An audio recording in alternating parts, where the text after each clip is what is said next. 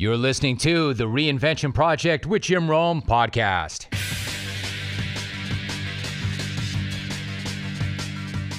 Welcome to episode 22 of the Reinvention Project with Jim Rome. Let me say it once again I cannot believe how fast these weeks are rolling by.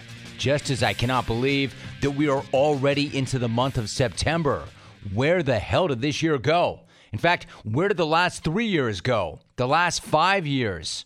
By the way, the fact that I'm even asking that question is probably not a good thing. Who wants to be the one who cannot account for last week or last month or last year? Not this guy. In other words, you want to make sure you're doing everything in your power to be mindful, purposeful, present, and locked the hell in all day, every day, in all things. Now, is that easy? Of course not. Is it even possible? I'm not even sure, but I do know it should be the standard. I know that for any of us to get anywhere at all, for any of us to improve dramatically upon who and what we are today, we need to create a new normal. And one of the ways to do that is to be where your feet are. I've always loved that saying. And it's also the title of a book written by today's guest, Scott O'Neil. Scott truly is a force of nature, a leader of leaders, a legendary executive and CEO, and a graduate of the Harvard Business School. A leader of leaders, a legendary executive and CEO, and a graduate of the Harvard School of Business.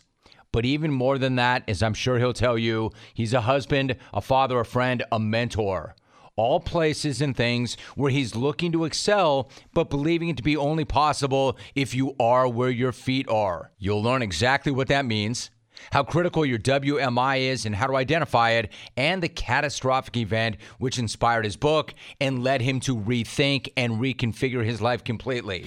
This is a really critical conversation at an extremely important time, and Scott O'Neil is just the man to have it with, and he's coming at you right now on episode 22 of the Reinvention Project, so lock this one in. Now, Scott, I want to say you have written a fantastic book called Be Where Your Feet Are. And we're obviously going to get into this in great detail in a moment. But first, I want to say it's great to have you on the program. Thank you very much. How are things? How is your life? You know, life is fantastic. First of all, I'm a huge fan of yours. I know you know that. I've spoken to you before.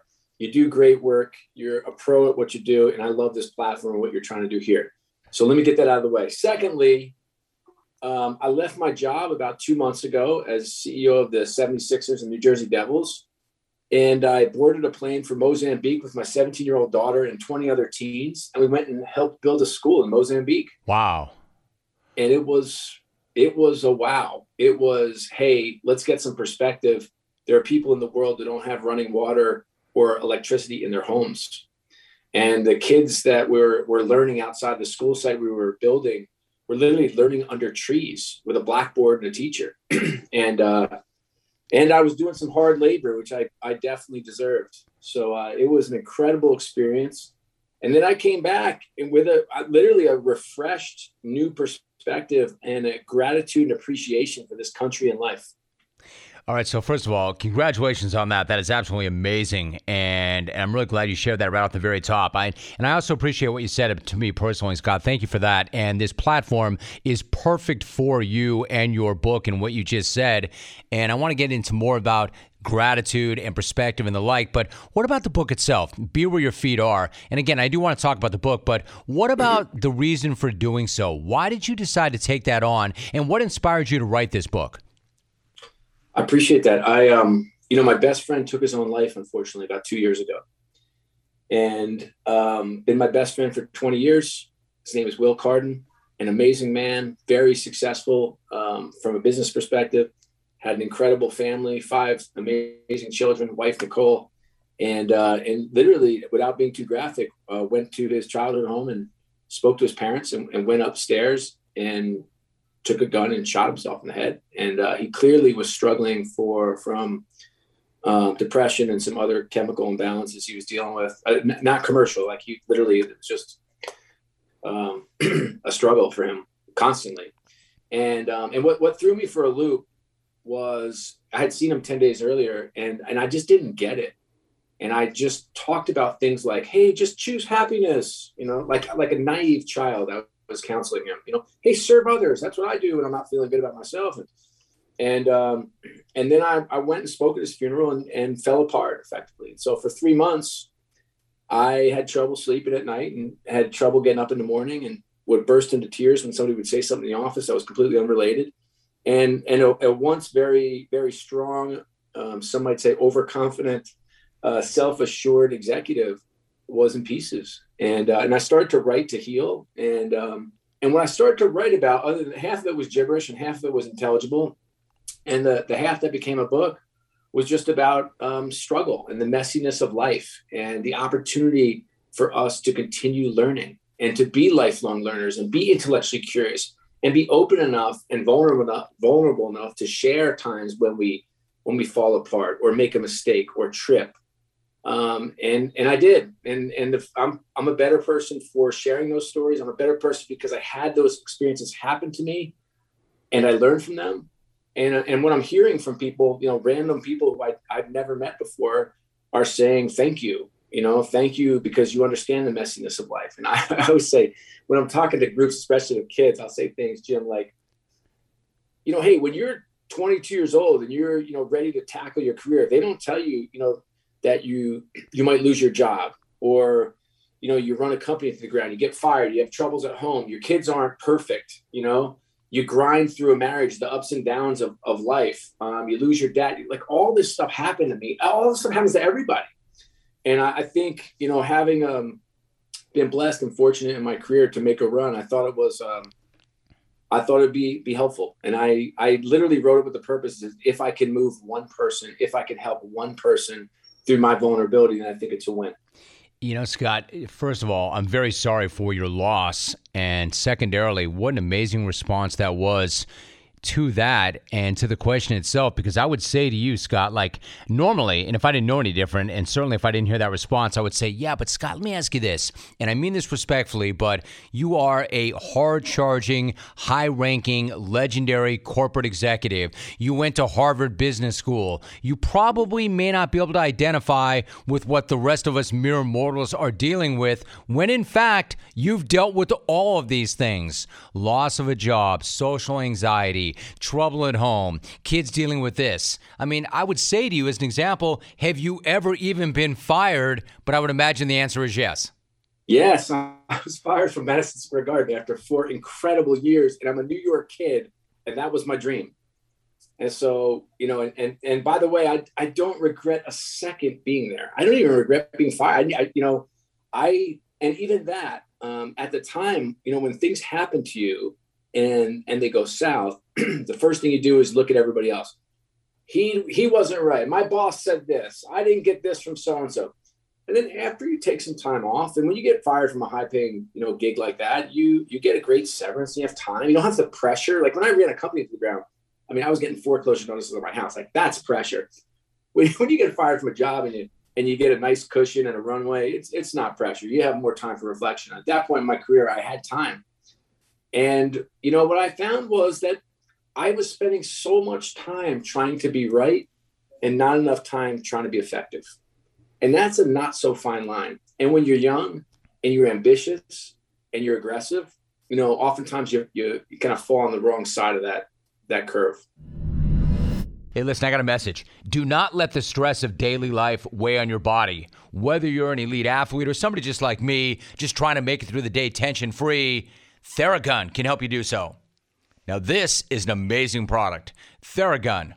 Theragun is the handheld percussive therapy device which releases your deepest muscle tension using a scientifically calibrated combo of depth, speed, and power. And it's as quiet as an electric toothbrush. The Gen 4 Theragun doesn't just feel good, it gets right to the source of the pain by releasing tension using Theragun's signature percussive therapy, which goes 60% deeper than vibration alone. So, whether you want to treat your muscle tension from working out, or an injury, or maybe just the stresses of everyday life, there is no substitute for the Theragun Gen 4. And believe me, I'm not the only one who thinks so. Theragun is trusted by 250 professional sports teams like Real Madrid, also elite athletes like Paul George, DeAndre Hopkins, Maria Sharapova, and then hundreds of thousands of customers just like me. You have to try this product. It's amazing. Try Theragun for 30 days, starting at only $199. Go to therabody.com slash reinvention right now and get your Gen 4 Theragun today. Once again, therabody.com slash reinvention. That's therabody.com slash reinvention. I absolutely love mine, and I really think you'll love yours too. Listen, in terms of the firing itself, it wasn't just, Scott, that you lost a job. You lost your dream job. And it wasn't just that you lost your dream job. You have this amazing quote. You called it, quote, a modern version of the guillotine. End of quote.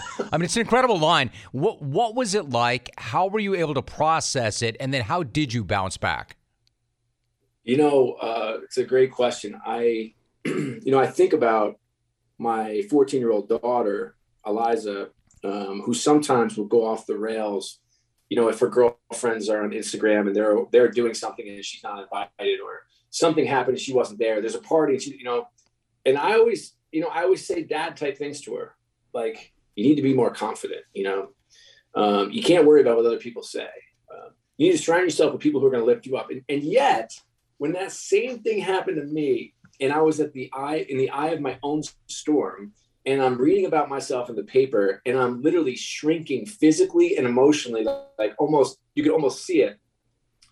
Um, that was hard. It was hard. It's hard to read bad things about you. Um, you know, I know you, I'm sure you've had a little experience with that, given your, uh, your run, your history, longevity 100%. in that market. Right. It's hard. It sucks. Like, I don't know how else to say it. And you know what? It's you, you know, you, you have to, you have to buck up and you have to recognize that everything you're reading on that Google search of yourself is not what everybody else is reading. And then the reality, what I found was just kind of, I guess, ironic, is that most people mostly care about themselves. I, I don't mean to, you know, and they don't really care that you lost your job.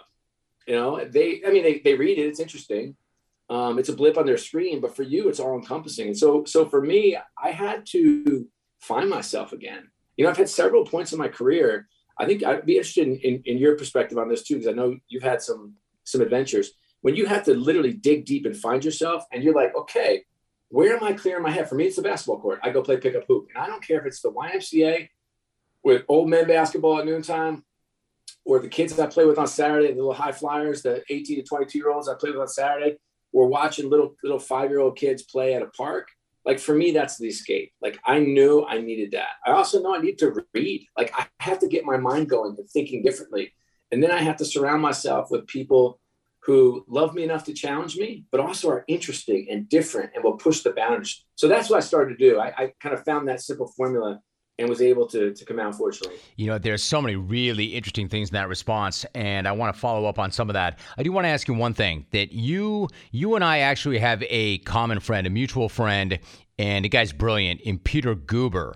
Now, let me share something with you really quickly. So, when I was on my way up as a young broadcaster, and I'm not even sure why this is, other than this is just Peter and he knows things. For some reason, he he wanted to have lunch with me when I was on the way up. So, of course, I did that, and I was thrilled to do so. And I remember Scott at lunch, him just have, hammering me with these questions, but from a really good place. And he said to me finally, I want to tell you something, and I want you to always remember this. And I'm like, this is a word from the man himself. Like, I, I can't wait to hear what this is. He looks me dead in the eye and he says, S Y M, S Y M, S Y M. Do you know what that is? And I'm feeling really uncomfortable because I can't figure it out. I'm like, S Y M, S Y M, S Y M. He looks me and he says, Save your money.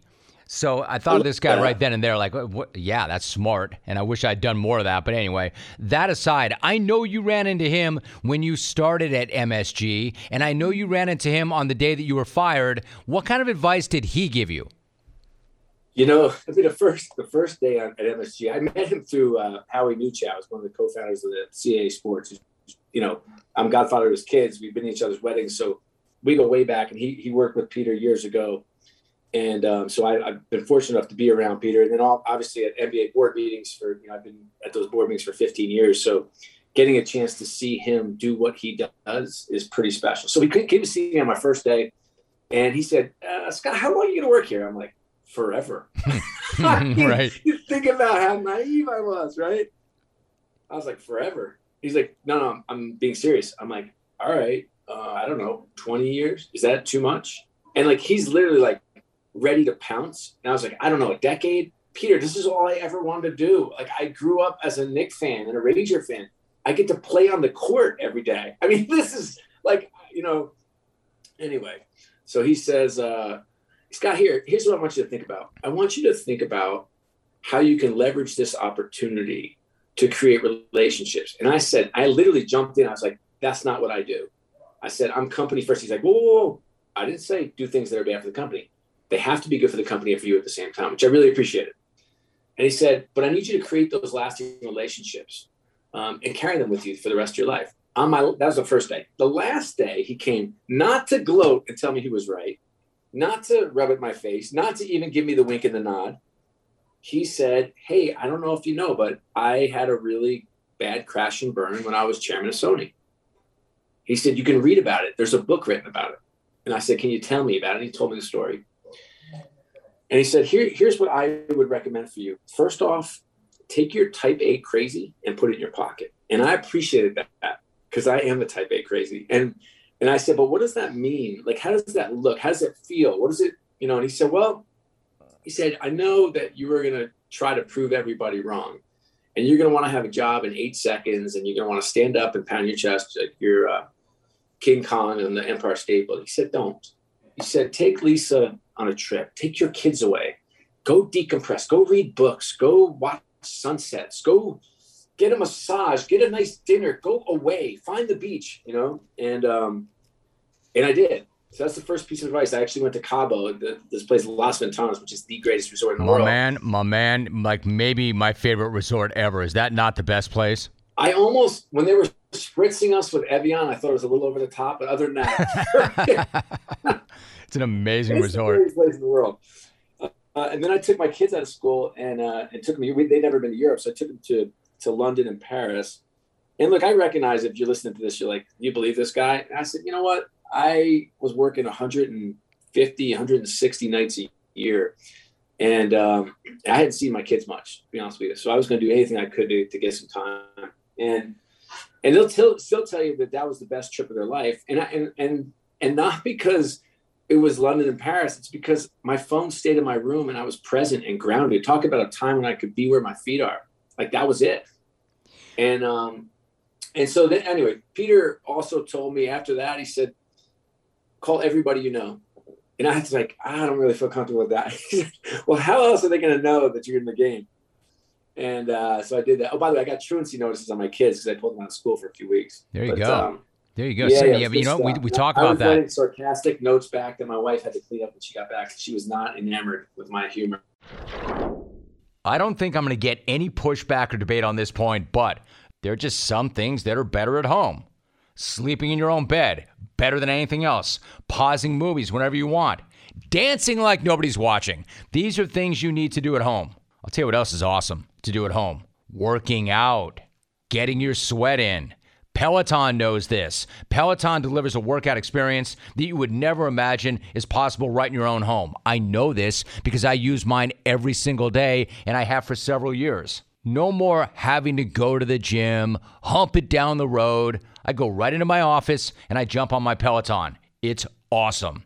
And for so many different reasons. Here's why I love my Peloton. I can jump on and I can ride live, or I can go back into their archive and find any class which has already taken place. I can ride for 45 minutes, 60 minutes, whatever I want. It's always there. Plus, you're in a community with others. You can work out with your friends. You can make new friends. You can check the leaderboard and see how you're doing. You can hand out high fives to others that are riding with you. The options are limitless. It's a seamless fit to your lifestyle. It's always there. You work out when you want. I absolutely love my Peloton. And again, I've said this before, but I want to repeat it. I had mine long before we became partners on this podcast. That's how much I love that bike. With the Peloton bike, there is nothing like working out from home. Learn more at onepeloton.com. New members can try Peloton classes for free for 30 days at onepeloton.com onepello.com slash app. Terms do apply. That's O-N-E-P-E-L-O-T-O-N dot com, onepeloton.com. We talk about that though. Sometimes you need to do that. And what's amazing, Scott, you and I can have a conversation like this, and we've gotten as far as we've gotten into this without me wanting to ask you that first question because there's so much in this. But this notion of be where your feet are, it's such an amazing statement. What exactly does that mean to you to be where your feet are? It means you put your phone down and get your head up, and that you're fully engrossed and engaged in whatever you're doing and you have to decide if you want to be. Jim, I want to be in this conversation with you. I'm 100%. I'm not checking my text or my phone. I'm not looking around. I don't have music playing in the background. I'm not trying to watch a show. I'm not running out. I'm actually in Vegas right now. I'm not running out to, I don't gamble, but if I did, running out to, to hear the uh, sound of the slot machines. I'm here. I'm, I'm with you and I'm engaged. And, and that's what it's about. It's like, I always think about the best analogy for me is that I have three daughters and it's insanity in my house. In the morning, it's like I call it the NCAA tournament. It's just total survive advance. Like hmm. I just try to. My wife and I look at each other. We're kind of winking. We're rolling our eyes. We're thinking like, can we get these ladies out of the house without a nuclear meltdown? There are no meaningful moments in that time. I go to work. They go to school. They got basketball, cheerleading, boyfriends, which I'll never talk about, homework, and then I'm home. And how much time do I have? Like an hour? Like meaningful time with them? Maybe two hours if you're lucky what I want to challenge everybody to do is figure out what you want to do in that hour. Do you want to flip on like an old office rerun or binge on Netflix or surf TikTok or check your text or emails for the 15th time? Or can you use that time to have meaningful conversations and meaningful moments? And that, my friend, is be where your feet are it is so important and so challenging and we all need to get better at that. So scott let me ask you something. If if it, it's obviously critical to be where your feet are and to be fully present at all times does that then mean that our brain cannot actually do more than one thing at a time? Yeah i mean that's that's that is absolutely proven. Um, but there's some other things you know to consider. Um, so I uh, I think there's a there's literally a, a, mental health epidemic going on in this country right now, and so I've been spending quite a bit of time thinking about and learning about what a formula is for each of us to follow. And for me, it's do something for your mind, something for your body, and something for your soul every day. Get the right amount of sleep, practice gratitude, and be where your feet are, which is phone down, head up. And if, if you think about what opportunity that provides for you in terms of how you live your life because they all serve a purpose and we'll, and we'll get around to answer your question one is something for your mind learn something. Like i think we all get on this treadmill and we just go. And if we have to learn something for work we're doing it. If we have to read something for work we're reading it. If you have to prepare for a meeting you're preparing for it. But what are you learning outside your core job? For your body's easy. You got to take care of yourself. It's 20 minutes. I, i'm like pick up hoop or peloton. One of the two i'm doing every day. Right um, and I am one of those lunatics, but on both sides, I talk way too much trash on the hoop court, and I and I zone out on a Peloton, but I get my sweat in every day. And I, I don't. And, and some people say, "Well, I can't do that." Great, twenty minutes, get your heart rate, go for a walk. And then the soul is always complicated because nobody wants to talk about it anymore. But and, and I'm not advocating that you, that you pray or read scriptures, go to church. People can make their own decisions as to how they they want to do that. But but you do have to find stillness you have to meditate or practice yoga or just sit outside and listen to the birds chirp in the morning. You, have got to let your your your mind, body, soul rest, and then comes to sleep.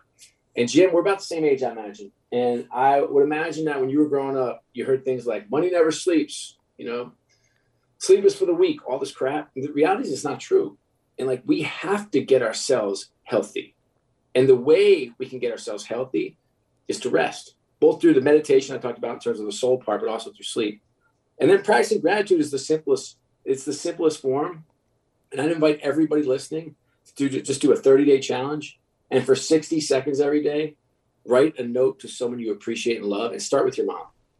I, I did this once. I sent it to my mom the first time. I, I do it quite a bit now. When I first started this journey, and she wrote, I said, Hey, mom, I love you. I appreciate you. I just want to thank you for everything you've taught me over the years. And there's not a day that goes by that you're not in my heart. Thank you. I love you. And she said, Hun, are you okay? Mm, right. that's not, that's not, that's not me at my best self. And, and so I think, you know, get spending th- 60 seconds a day telling somebody that you appreciate them uh, whether that be a friend, a mentor, a boss, a teacher, a neighbor, a partner, a kid, an aunt. You know, we, we have to be better.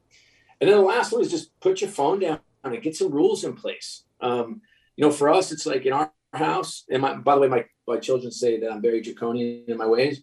Um, no phones or electronics in the bedroom, any of them, mine included, or the kitchen. And so we have some sacred spaces. Uh, we, we, we definitely put locks and social media limits on our kids' phones. And I will say, like, if you can't regulate yourself, uh, you need to let technology do the do the do the work. But we have to be better. Like we have to have more meaningful moments together. I love all that so much, Scott. For instance, we have a junior in college, we have a junior in high school. I know exactly what you're talking about. And I want to be very clear about this. What you just laid out were five keys. You did so quickly, but it's very clear. You have to do something for the mind, the body, the soul every single day. You got to get a good night of sleep. You have to practice gratitude. These are all five key things.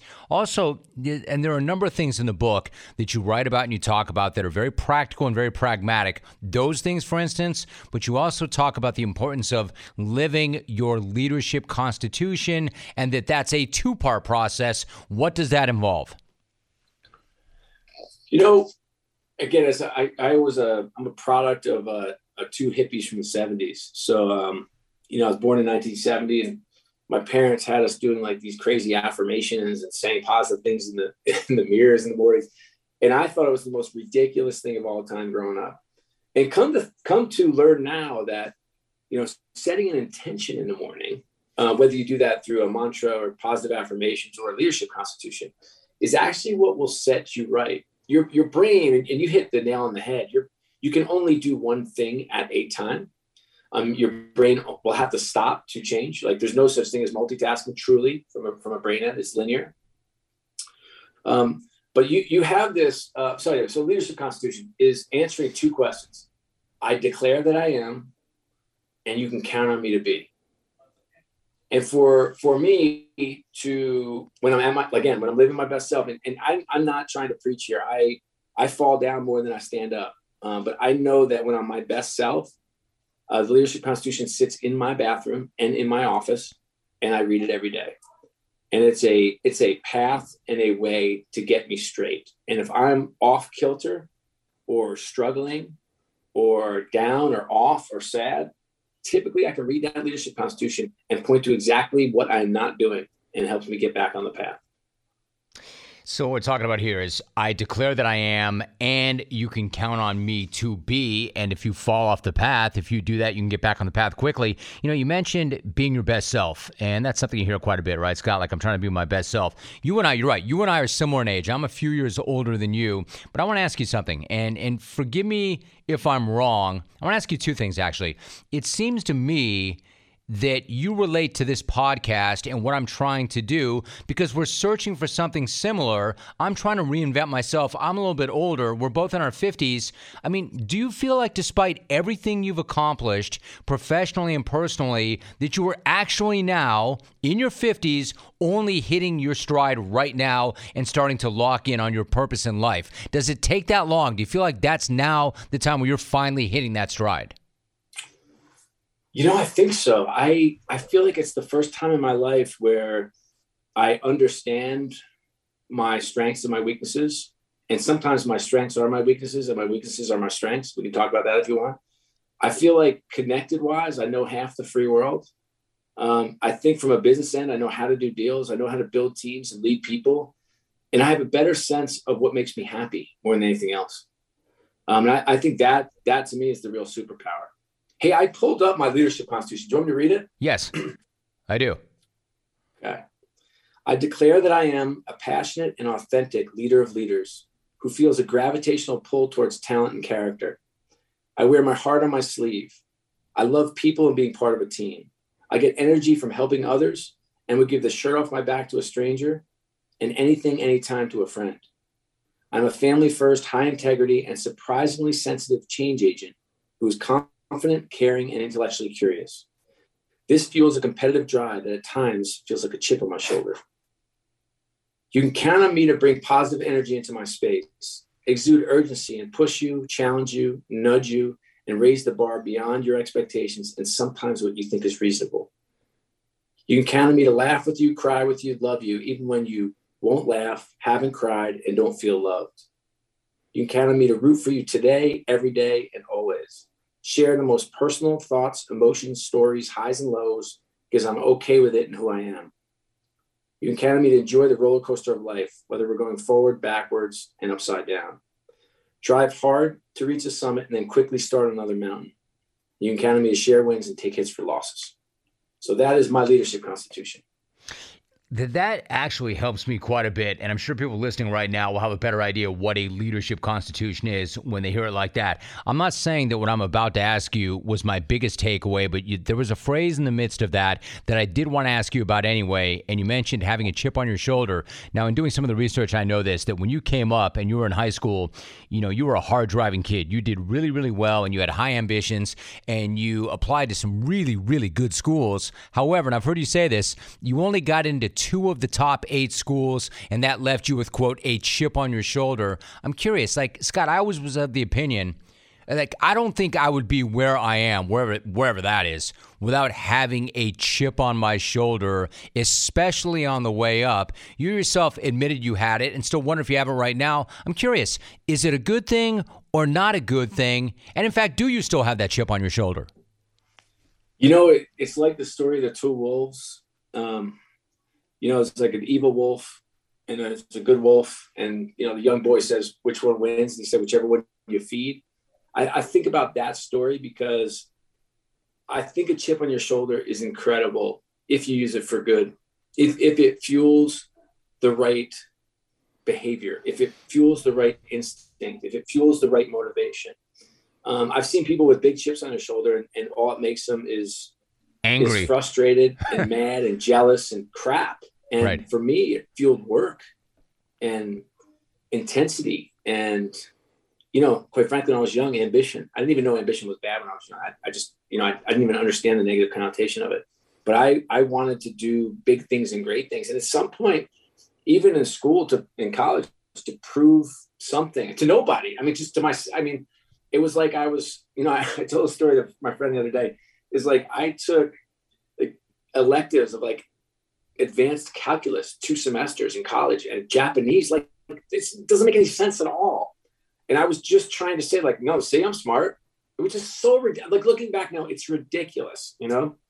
Um, but it has pushed me for sure. And I, I don't, I like, I don't run. I, wrote, I put in my leadership constitution. I don't run from that chip in my shoulder. What? But I, I want to make sure that that chip is married up with positive energy and a drive, as opposed to a distaste for people and hate and jealousy and all the other crap that comes out in life sometimes when you're going through the uh, gauntlet. See, you understood that question. That's exactly what I was getting at. Like, the, there's so much that we get out of it that's good, but it's like you're right. The wolves, the good wolf, the bad wolf, the courage wolf. What it depends what wolf you feed. And being around professional athletes the way you have, you know what I'm talking about. That these guys often run on that kind of fuel. Like some of these guys want to prove you right and some just spend their lives trying to prove people wrong, and you might ultimately get there, but at what cost? So let me ask you this then. For instance, and, and shoot me straight here, Scott. I really want the honest answer to this because even if you tell me not what I want to hear, and I never want to be told what I want to hear, but I really want an honest answer to this because I respect your opinion so much. I'm trying to be personally, and I think people listening would feel the same way. And you yourself, I think, would probably agree with this. I'm trying to be at my very best ever physically, mentally, spiritually, and emotionally into my 50s. Like, do you think that that's realistic? Is it feasible, or am I just feeding myself a bunch of crap and that really shouldn't even be what I'm focused on anyway? Like, is my best work in creativity in front of me and not behind me at this age? Because I really want to think that it is. I think absolutely. I mean, physically, physically, the only we just recover slower. Right. I mean, you know, I'm in. Uh, hopefully, you're in good shape. I'm in as good a shape as I've been in a really long time. But it's different. I have to work twice as hard to get half the results. Oh, I get you know, it. I'm not going. I'm, I'm certainly not going to, uh, to for fast food. I mean, I have to eat differently and work out differently. But emotionally, spiritually, intellectually, this is our prime. 50s, 50s, 60s. I mean, this is when we know we've made mistakes. We've learned. We have perspective. We have relationships. We have opportunity. We have time. You know, Mean, you said your, your youngest is a junior in high school. It's like, how much real time are you getting? You know, in two years, um, you know, you're you're empty nested. You're you're free. Like, what are you going to do with that time? How are you going to spend it? Think of the opportunity we have. So yes, I, I think 50s are the are prime and 60s are the fun. All right. So in terms of that, you also talk about the importance of WMI. So what is that, and then how do we go about identifying that? So WMI stands for what's most important. I had this longtime executive coach named Brendon Burchard. He's uh, if you don't know him, you should look him up. He is a, a an unbelievable force of nature and kind of changing the face of leadership in this country. Um, and, and helped me rediscover what I wanted to be in a leader. And one of the things he taught me was that high performers spend 65% of their time on what's most important. And so I went through the exercise. So I, would encourage your listeners to go through this exercise. So, so you just make columns on a piece of paper. On, on, on the top of one column, write personal, then relationships, and then work. And, and on the rows, just write one, two, three. and I, I just want you to identify three things that are most important in your personal life, your relationships, and your work. So I, I went through this exercise and then I uh, audited my calendar, which is another incredible tool. So you you write down what's most important, you audit your calendar, and then you figure out how much stuff that you're doing is not in your what's most important. Now I now remember Brendon said it was 65% of high performers. They're spending 65% of, of more of their time on what's most important. I was at 23%. 23. Hmm. And so I literally had asked myself, I either have to change what I claim is most important or learn the magic word no. And I have to start being more disciplined and appreciate the preciousness of time. Because as we get older, Jim, you know that's the constraint is time. I'm going to say about time, Scott. I don't know about you, and I, I fight this all the time. I fight this all the time that, you know, you don't, the last thing you want is regret. And I think about how fast time goes, and I wonder where those 10 years went, and I wonder where those 20 years went and it actually depresses me. But, you know, sitting back and wallowing in what happened in those 20 years is not going to do you any good. We best look forward and take advantage of it. But what do you make of time? I mean, I, am just blown away. Where does life go? How does that clock spin, spin so quickly, and how do we slow it down? Yeah, that's a great question. I had I had this speaking to um, a friend of mine, Spencer Holt. Um, another got a great podcast as well. Small things make a big difference. Anyway, wonderful guy. And he said something that I will never forget. He said, I overestimate what I can do in a day, but I underestimate what I can do in a year. Hmm. And I, I, I love the notion of that. So I overestimate what I can do in a day, and I underestimate what I can do in a year, which for me, the way I internalized that and process that was, boy, I need to figure out what I want to accomplish in the next 12 months in the next 24 months, in the next 36 months. And then I need to put a plan against it. And I need to get, get a feedback loop in place, get an accountability partner, and then start accomplishing what I want to accomplish. because as you know, like it doesn't just happen. It doesn't. And I mean, look, with, with all your success, you know, like you don't wake up successful. It just does not happen that way. Um, and so I, I, I love the notion of n- not slowing down time, but making sure that this time I have I can optimize for. No, I think you're really good like that. Like you you are blocking out and planning and I mean you need a plan and that plan's not going to execute itself, but it really isn't going to work if there's no plan whatsoever. So, Scott, before you go, like I, I got to think that this is a really introspective time, a really interesting time. At the top of this, you mentioned that you had stepped down as the Sixers CEO earlier this summer. I, I'm curious, like what went into that decision, and then what are you looking to do in the next 12 months or 24 months or 36 months? now what? Sure, this is great. Um, I don't know if you know Dave Chappelle, the the comedian, but sure. I, love his stuff. And he has this video where he talks about. Um, he asks, he's, he's, he's getting interviewed by um, Gayle King from CBS, and she says, "Why did you walk away from this show?" And he says, um, "He had this big contract, and he walked away uh, from the Dave Chappelle show." And he says, "Well, you know, do you know how a, a bushman in Africa finds water?" And Gayle says, "No, I have no idea." And she thinks she's being set up, but she's not. And and he says, "Well, uh, they, they dig a hole and, and, put some salt in it. And the hole is just big enough for a baboon to reach his hand down and grab the salt. Um, and the baboon will come and they'll reach their hand down, they'll grab that salt, and because they love the salt so much, they will not be able to pull their hand out of, out of that that hole. And uh, then the bushman comes, take, takes the baboon, digs the, digs the hole around, takes the baboon, puts in a cage, and feeds him salt, salt, salt, salt, salt, and then lets the after a few days lets the baboon run, and the bushman follows him. The baboon runs right to water. Then the bushman can drink and finds the water. Hmm. And and it, the way he tells the story is in that in that story, you know, I'm the baboon and I can't let go of the salt.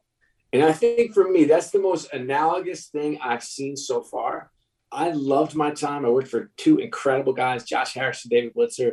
We took that organization from a very small organization to a very big organization. We took that the team from worst ever over a three year period to number first in the East. Um, and I was ready to grow, grow and build and do something different. And it was time. And I did not want to grab that salt too long. Um, in terms of what I'm doing next, I want to, I know I want to grow. I know I want to build. I'm going to spend more time thinking about my why rather than my what. And my why is I want to help develop the next great generation of leaders. And I want to have a platform big enough that I can influence the world and make the world a little bit better. So I know that I don't know the what yet, but I know the why. And I think that's the harder question. I think that's amazing. Listen, last thought then. What about a what? For instance, Barbra Streisand's manager, Marty Erlichman of all people, once told you the secret to life. I mean, Scott, we're all looking for that, right? The secret to life. What do you remember about that conversation? What did he tell you the secret to life was? I remember like it was yesterday because my my music guy Sean Seda kept saying to me like, "Why do you have a suit on? Why do you have a suit?" I was like, "Because this is what I wear." So I was in LA. I was probably the only one with a suit in LA. And um, he's like, Scott, I don't think you should go to this meeting. He's not going to like you. I'm like, how can he not like me? And I'm going to that thing like, me? Why not me? So I'm anyway, the best. So we go to the, the Beverly Hills Hotel. Of course, um, he's sitting in like his regular chair. It's a swanky hotel, and she's got like a you know a drink, and and we're telling stories, and he's laughing, and I'm laughing, and I'm looking at my, my guy Sean Seda, thinking like, see, Sean, I could do this even with my suit on. And um, and and he looks at me after a while. We talked for 45 minutes. He said, Do you want to know the secret to life? I said, Yeah. So I pulled my phone out.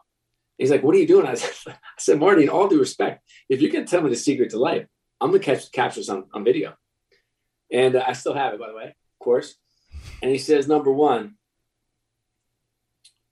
you're so passionate about what you do in the morning that you put your feet on the ground and you pop out of bed and you sprint towards whatever you have to tackle for the day. And he said, number two, at home, you're so passionate about the life you're creating at home that you sprint home with equal passion. And I love that. I really do. It's a it's a mantra for me. I think that's awesome. That is absolutely awesome. I mean, it's a good thing you had that on video, but I don't think that you need that on video to remember that. You hear something like that, you never ever forget that. Scott, this I'm so glad that you and I could have this conversation, that you made time for this conversation, and that we could have a long form conversation like this. I mean, it was great to talk to you about the Sixers and your sports career and, and Madison Square Garden and everything else. But this this is an amazing thing and so helpful, and there is so much in this. The book is called "Be Where Your Feet Are." If there's any other way for folks to get in touch with you, read more, or find out more, is there a convenient or easy way to do so? Where would you direct them? Yeah, LinkedIn uh, or Twitter for me at Scott O'Neil on both. What do we do finally with social media, right? Like, on the one hand, it's the best thing ever. And on the other hand, frankly, it's the worst thing ever. Like, how concerned are you about our teenagers and our nation's youth spending time on social media and ending up in the wrong places, in the wrong parts? Yeah, you know, just tell a quick story. I don't Please. know how time we have. I'm going to tell yeah. you a quick story from, from Mozambique. So, I'm literally working a construction site, and the, the guy Mario who's running the site doesn't speak English. I don't speak any Portuguese, so it was kind of an adventure. and because I have no skill, I was in the, all the unskilled labor jobs. So I went from cement mixing, fascinating, um, to uh, wheelbarrowing. And when I was doing the cement, first of all, you have to carry these 110 pound bags, like 100 yards. And these are, I'm a 20 year olds. I'm like, hey, boys, ladies, you carry the bags. Right. Anyway, so I'm carrying these bags.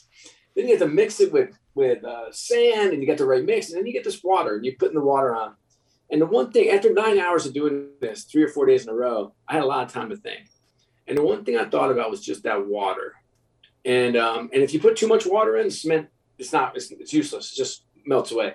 And if you don't put enough water in, it gets really hard. And I, and I think about that in terms of not only social media, but a lot of things in life. And like, what do we, what do we, what are, at what parts of our life are we using too much water? In other words, like too much social media is bad. So is, too many Doritos, you know? And what stuff aren't we doing enough of? That goes back to the mind, body, soul, sleep stuff that we talked about before. But I love the analogy of just water. And so I think social media is an inc- incredible, it connects us, gives us opportunities, create a whole new media. It's created opportunities for people to have careers in what they call these influencers, which is still like amazing to me. Um, and you can do good. You can post good and positive things. You can get uplifting things. But the problem is, is you know, you make one wrong turn or a couple wrong turns and you end up in a really bad place. And that one wrong turn can be too much social media. It can be the wrong social media, or it can put you in a, uh, a place uh, with people you don't want to see and things you should not be around. And so I, I, I would love, I love the notion of keeping up with my friends and understanding what they're doing. I love the, the, the notion that we can get news in real time. I love seeing pictures of family or great accomplishment. I love all that stuff. I just want to make sure your listeners are, are understanding that that analogy of, of the water. I really do. And it's like, just make sure you're regulating that water flow. I love the analogy of the water. It's kind of like if you're driving around in a car and you make one wrong turn and you end up in the wrong neighborhood, bad, bad things could happen. Or if you go down that rabbit hole of social media, you lose an hour or two hours, bad things happen. I used to think that when it first came up, Scott, like I, I, I would I would talk to coaches uh, about their athletes being on social media, and my thing always was not what they would say, but rather what they would see and what they would yes. read and what they would internalize. Listen, one last thought because I know there are a lot of people like our age that listen to this podcast and they have kids. I'm really curious. You talked about your experience when you went and you did some hard labor, manual labor. Did you say you brought your daughters, and if so, how did they do? Yeah. my 17 year old daughter. But you know, my kids are, are really social. I think this next generation, they're better global citizens than we ever were. they have access to information and people. They have no fear. They have, you know, I had one daughter spent um, a summer in a Syrian refugee camp in Athens, mm, and wow. and uh, same one in a tent in Zambia working with orphans. Incredible. So you have refugees and orphans, and this, this my daughter Kira, my middle one, that's Alexa. My middle one um, she wanted an adventure and wanted me to come with her. And it's a, it's a teens trip. And um, she's a, I mean, I was so impressed. I, I think I'm just impressed with her as a leader and a worker. I mean, I, I literally, this one, I, I, I mean, to gush over, but this is where we were building scaffolding out of tree, like trunks and sticks. And I literally was like, I'm afraid of heights. I'm like the worst, I'm, I'm the worst person to have on a construction site, right? So this, you know, day six, and I'm up on this scaffolding. I'm like, I looked at my daughter Kira. I was like, this is crazy. And she, and then we had a kid fall off the scaffold. Believe it or not, fall off, landed on his back. Of course, he's 18 years old. Pops right up. Hey, wow. that hurt. I'm like me. I'd be. I wow. would still be there. Um, so anyway, my daughter comes in the next day. She's like, Dad, we gotta fix this. And I was like, Fix what? She had the scaffolding. It's, it's unsteady. And so she's like, get those boards. So she has to get boards. And, and then she got these wire ties and tied them down and made it all good. And she says to me, like, this is the kind of kid she is. I mean, she yeah, it's, it's, a lot like life. And I literally chuckled because I get accused of, of over giving life lessons in my house. Okay.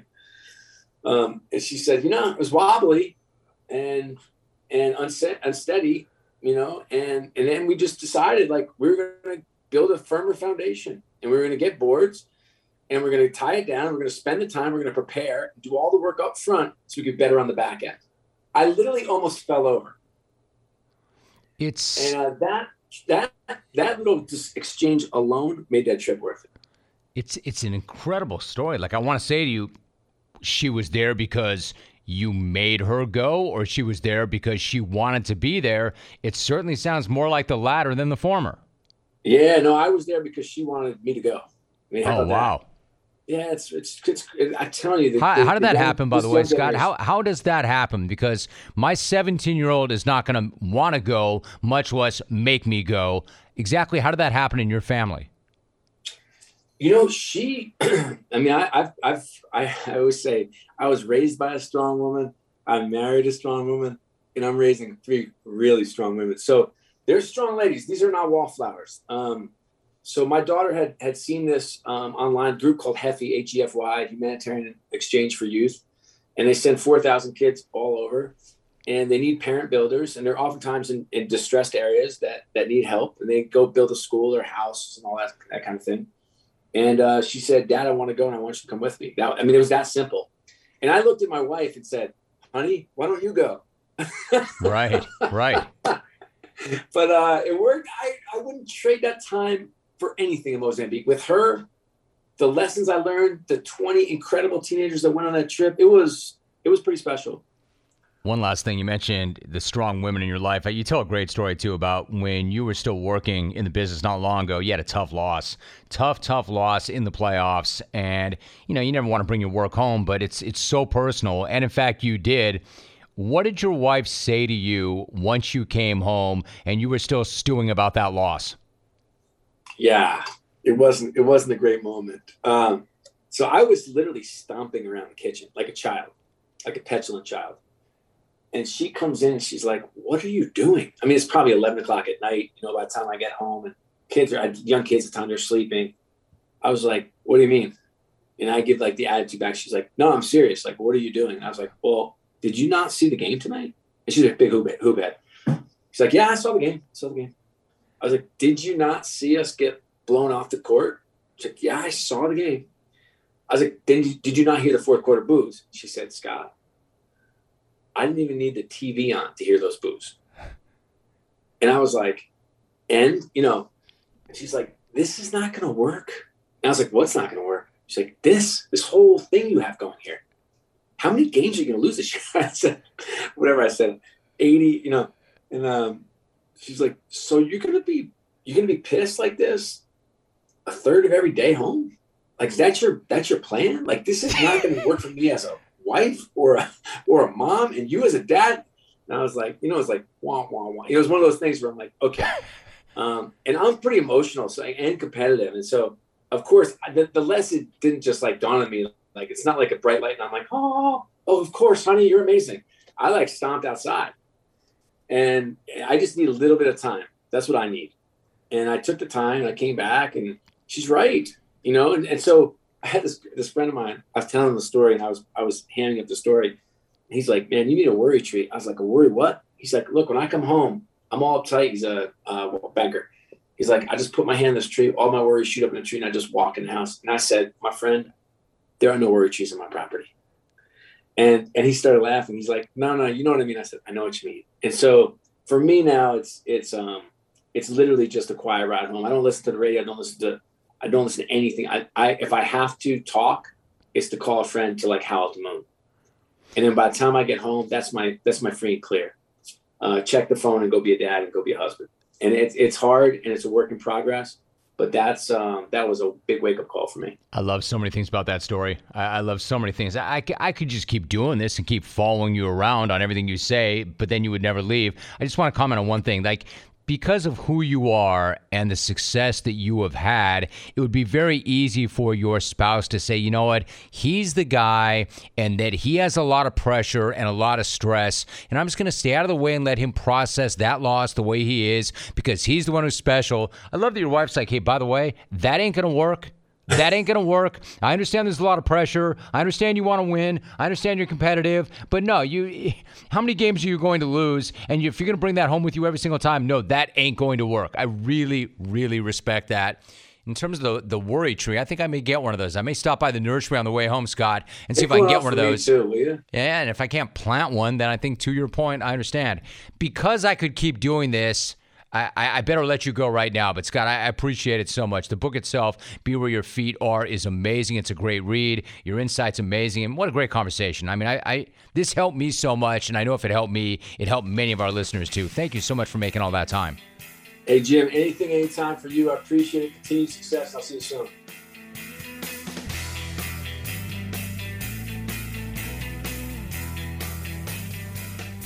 Such practical, pragmatic, but valuable information and advice, starting with the phone. Look, I'm not going to lie. I'm a degenerate for my iPhone. I love the product. And not that I'm proud of this, but I'll admit it. I buy one every single year when it drops. That's just my thing. And I will again when the iPhone 13 comes out next month or shortly thereafter. Now, I'm not addicted to using the phone per se, only buying it and having it. But to Scott's point, put the damn phone down. Put your head up with your family, with your coworkers, with your friends. Be where your feet are, always. I mean, sure, we have a cell phone basket in our kitchen, but what good is it if you don't use it? So, no sooner than I finished this conversation, I went home, I took care of a few things, then I made sure I was exactly where my feet were at dinner. And it was the best dinner we've had months. Imagine then how much better your life would be if you did that every single night at dinner time. And then imagine how much better your life would be overall if you practice being exactly where your feet are every moment, every day. And yes, once again, simple but not easy but absolutely effective. And that should be the new normal, the standard. And so, in terms of reinvention, and you know, I always work that into the conversation. You know, I state why I'm here, not only to improve, but to see if I can reinvent myself, my mind, my body, my spirit. In fact, not only reinvent, but be better than I've ever been in the past, even at this age. This is why I'm not shy about stating that goal to make sure that my next 25 to 30 years are better than my last 25 to 30, to ensure that my best is really still ahead of me and not behind me, to be my best physically, mentally, emotionally, and spiritually. And this is why I try to find people like Scott O'Neil to pose that very question. Is it possible to do those things? Is it possible to be at your very best a little bit later in life? And I love what he said in response. He said, Absolutely, your best work and greatest impact can still be in front of you, even into your 50s or beyond. The message being, it's never too late, and you still can dominate wherever you are in life. But there is that one caveat, of course, that Father Time is undefeated. Man, isn't that the truth? That SOB has never lost, never even tied, never even been trailing in a single game. But you know that. So you push back as hard as you can on that and you adjust your strategy. Maybe you can't eat and drink what you used to and bounce back the way you once did. But I'm finally getting it through my thick skull that maybe we shouldn't be eating and drinking the type of crap that our bodies could process more easily back in the day. Now, I'm not saying that I smash clean burning fuel exclusively, far from it, but I know this much. To quote my dude David Goggins, you got to get up every single morning and win the bleeping war with yourself. You have to look better, feel better, and eat better. And to quote last week's guest, Andy Frisella, we do the work. We do the work. His point is never mind this bullshit about whatever the mind can conceive, it can achieve. I mean, sure, but only if you do the work.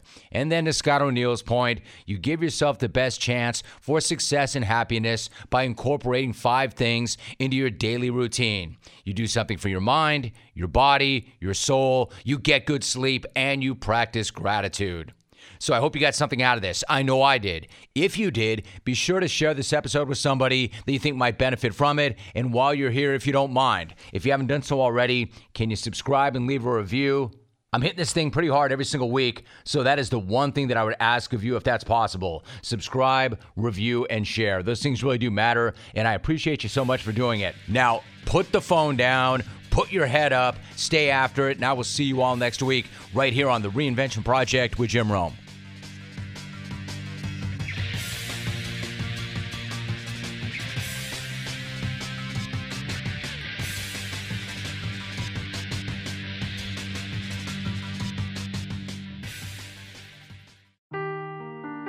Seeking the truth never gets old. Introducing June's Journey, the free to play mobile game that will immerse you in a thrilling murder mystery. Join June Parker as she uncovers hidden objects and clues to solve her sister's death in a beautifully illustrated world set in the roaring 20s. With new chapters added every week, the excitement never ends. Download June's Journey now on your Android or iOS device or play on PC through Facebook Games.